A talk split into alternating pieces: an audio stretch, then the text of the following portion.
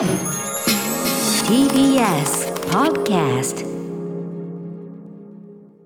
時刻は6時30分になりました12月7日水曜日 TBS ラジオキーステーションにお送りしているアフターシックスジャンクションパーソナリティの私ライムスター歌丸ですそしてはい、水曜パートナー TBS アナウンサーの日々真央子です。さて、ここからはカルチャー界の気になる人、物、動きを紹介します。カルチャートークのコーナーです。今夜のゲストは音楽ライターの小室孝之さんです小室さんこんばんはこんばんは。はい水曜は結構直接顔を合わせるのは久しぶりかもしれませんね。ね、なんかよく分からなくなっちゃう。8月以来ということで。いいや割と最近来てましたでもさその小室さんにこの番組がありとあらゆる方向でお世話になりすぎていてもうどの部分が何か分からなくなってるっていうそういうのもあるかもしれないけど。でもないです。私もお世話になりました。はい。お世話になっております。改めて小室孝之さんご紹介をしておきましょう。はい。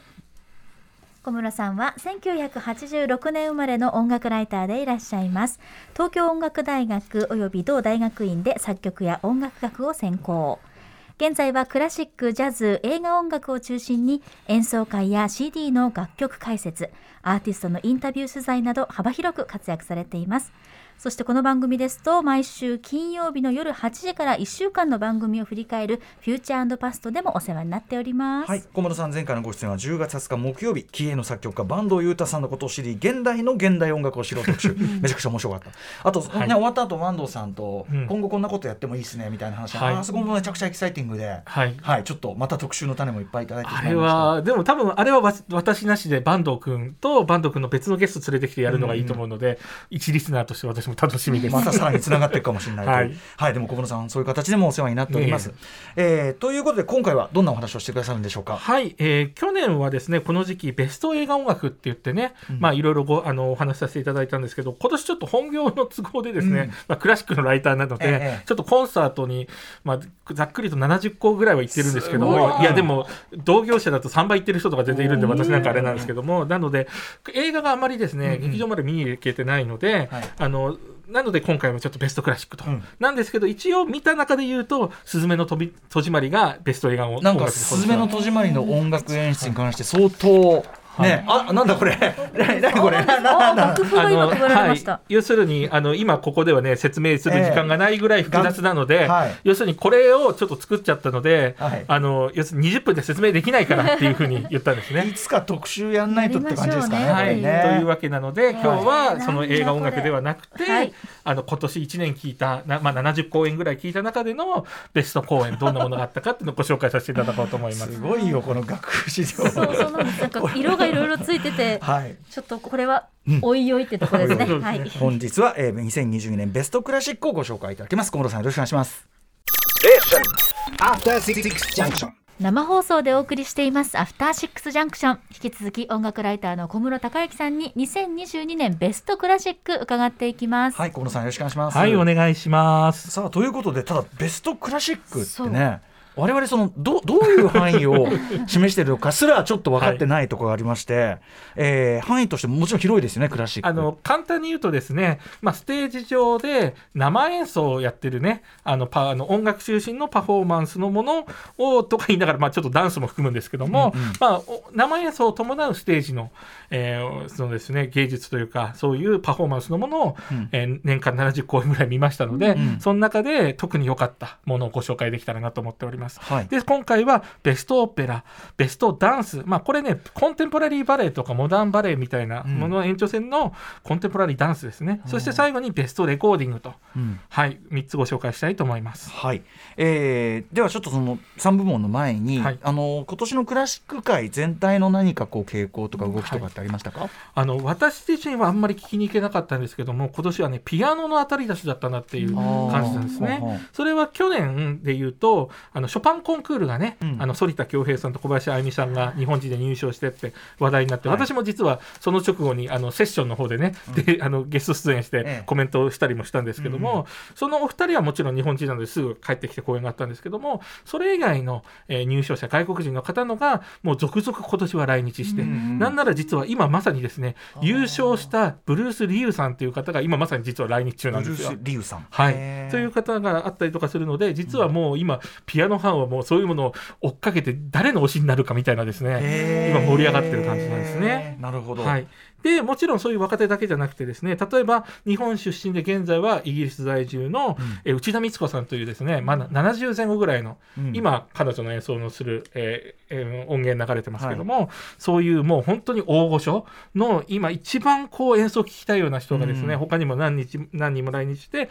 これまた、えー話題になってましたね。うんだから本当にピアノの、えー。演奏、ピアニストの来日が充実してました。はい。はい。他には何かありましたか？はい、でもう一つですねこれでは私も気に入ったんですけども、いやね大スター現るって年だったんです大スターはい、新たなそれがという。はい、うん。それがですね26歳の天才指揮者クラウス・マケラというフィンランド出身の方なんです。へ。で実はもうすでに、ね、22歳ですでに初来日してたんですけどそれは実は1公演だけうん。東京と交響楽団を振った公演だったので、うん。まあ、局所的な話題だったんですね。はい。でもその後、まあ、コロナで来日中止になったりとかしてやっと久々に来たっていうのでですね、はい。その東京都交響楽団を2公演振り、はい。その後はさらにですねちょっとまた秋口になってからパリ管弦楽団というフランストップのオーケストラですね、なんですと彼はもう26歳でそこのシェフをトップを務めてるんですけども。その20代前半からはい。そんなちゃんとしたとこのはい。メイン指揮者とかって、まあまずいないですね。ですよね。もうね今だからヨーロッパ中の一流オケがもう取り合ってるんですよ。えーしかもまあこんなこと言ったらやっぱその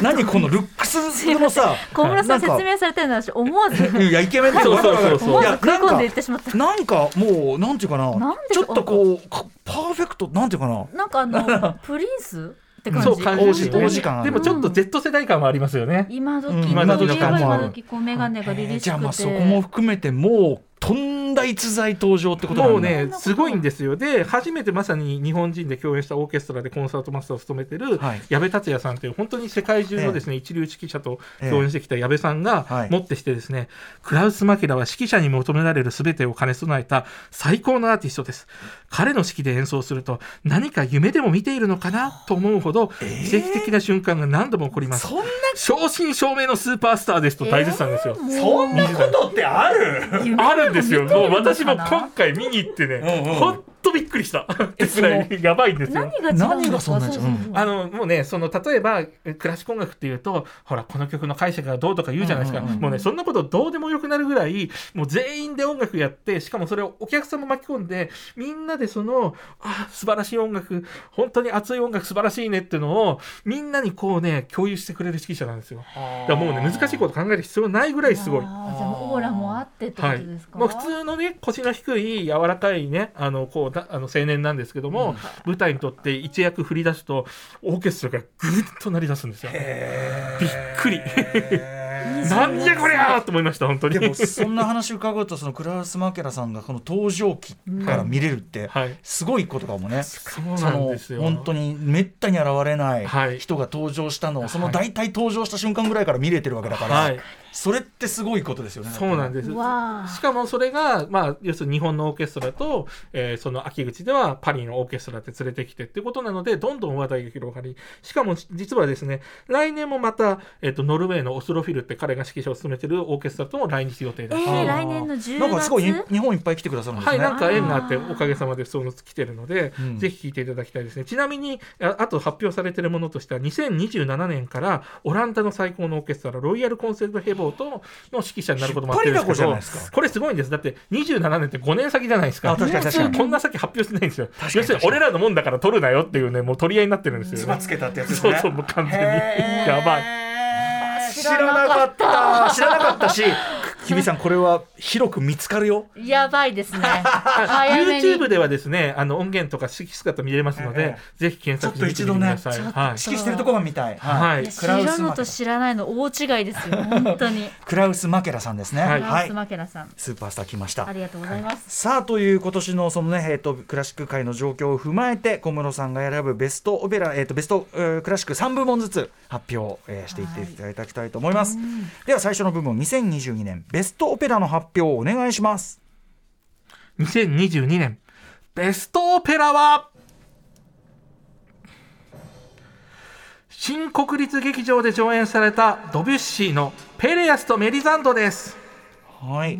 えーオペラ。ねどういうペレアスとメリーランド？どんな話なのかまずは、はい、舞台は中世架空の王国アルモンドという場所です。王の孫五郎は泉の脇で泣いていた謎の美女メリザンドを連れ帰り結婚しますが五郎の異父兄弟えーペアレスと本当の愛を知り始めます。それに気がついた五郎は憤りという内容です。はい。こちらはですねドビュッシーの作品で唯一完成されたオペラでありフランス語で上映されるということです、うん。はいということで小室さん、えーぜひこの、えー、とペレアスとメリザンドおすすめポイント解説お願いします。はい、このペレアスとメリザントっていうのは青い鳥で有名なメーテルリンクが原作なんですよ。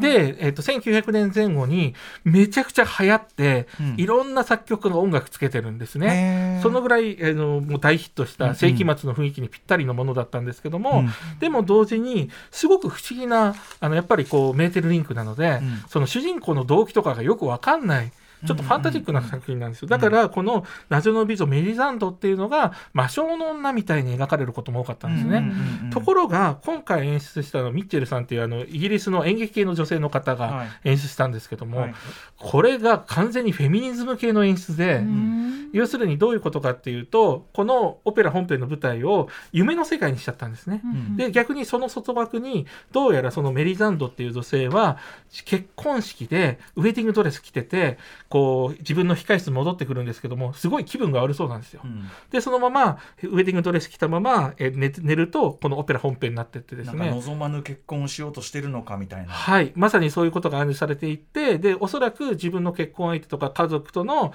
この先あれであろう結婚生活ってっていうものがそのオペラ本編に当てはめられていくんですね。うん。で例えばこの中で唯一ですね割といい人扱いの、えー義理の要するにおじいちゃんにあたる人なんかも実はめっちゃ下心ありで見てるよねみたいなことを演出で見せてったりとかしていくんですね。でしかもそれを、えっと、夢の中の設定なのでもう一人の自分がおしとやかにお嫁さんしてる自分を見てるっていう一人二役の演出なんですよ。これによってまあ怖いのなんのっていう演出になっててでもう終わっちゃってるので結末を言うとなんと一番最後にこんな生活嫌だってことでそのい夢の中でですよ。一人二役のそのしあの自分がですねメリザンドがメリザンド自身もう一人のおしとやかなメリザンドを自分でクッションを押し付けて殺すんですね自分自身を。要するにおしとやかなんお嫁さんとしての自分を殺してメリザンドは死んでしまったっていう結末にしてそして最後、えー夢から覚めた彼女は結婚指輪を外して終わるんですね。そこで丸く幕が降りるんです。ああしびれる。そう、うんうわーメリザンドってなんか魔性の女じゃなかったんだっていうことをですね、うん見せてくれるまさに今の時代にふさわしいメリザンドのストーリーの新しい解釈というのでですねはい。しびれましたね。小室さんがね前のオペラ特集でも解説いただいた、やっぱりその古典を、はい。やっぱり今のその感覚であるとか、うんうん。あのアップデートされた意識でうん。読み直すことで、はい。本当に鳥肌立つような傑作群がはい。何個も生まれてますけど、これまさにそれの、ってそうなんです。ことですかね。はい。で、あの写真なんか検索して見ていただくとですね、ビジュアルも本当に綺麗で映画的な。めっちゃかっこいいこれなんかなんかヨーロッパ映画でこういうのをねありそうなだから全然そのクオリティだったので、本当にそういう意味で映画ファンとかにも自信を持って進められるプロダクションでしたね。いや、照明も本当素晴らしかったです。だから、オペラっていうとなんか学芸会的なね、イメージ持ってる人からすると真逆の、本当に演劇の最高峰のクオリティのプロダクションでした。これ新国立劇場でやってたんですね。はい。ややっぱねし知らないとこ知らないと 見たかったな。ペレアンスとメリザンド、えーベストオペラとして挙げていただきました。もう今お話聞いてるだけでもすごくゾクッとした。本当にはい、ということで小室さん、えー、2022年続いてはベストダンス部門の発表お願いします。2022年ベストダンスは神奈川県民ホールで上演された浜辺のアインシュタインです。はい、えー、まずはどんな作品なのか。はい、音楽ダンス演劇といったさまざまな表現の手段を通して科学者アインシュタインを詩的にはポエティックに解釈することを試みたオペラです。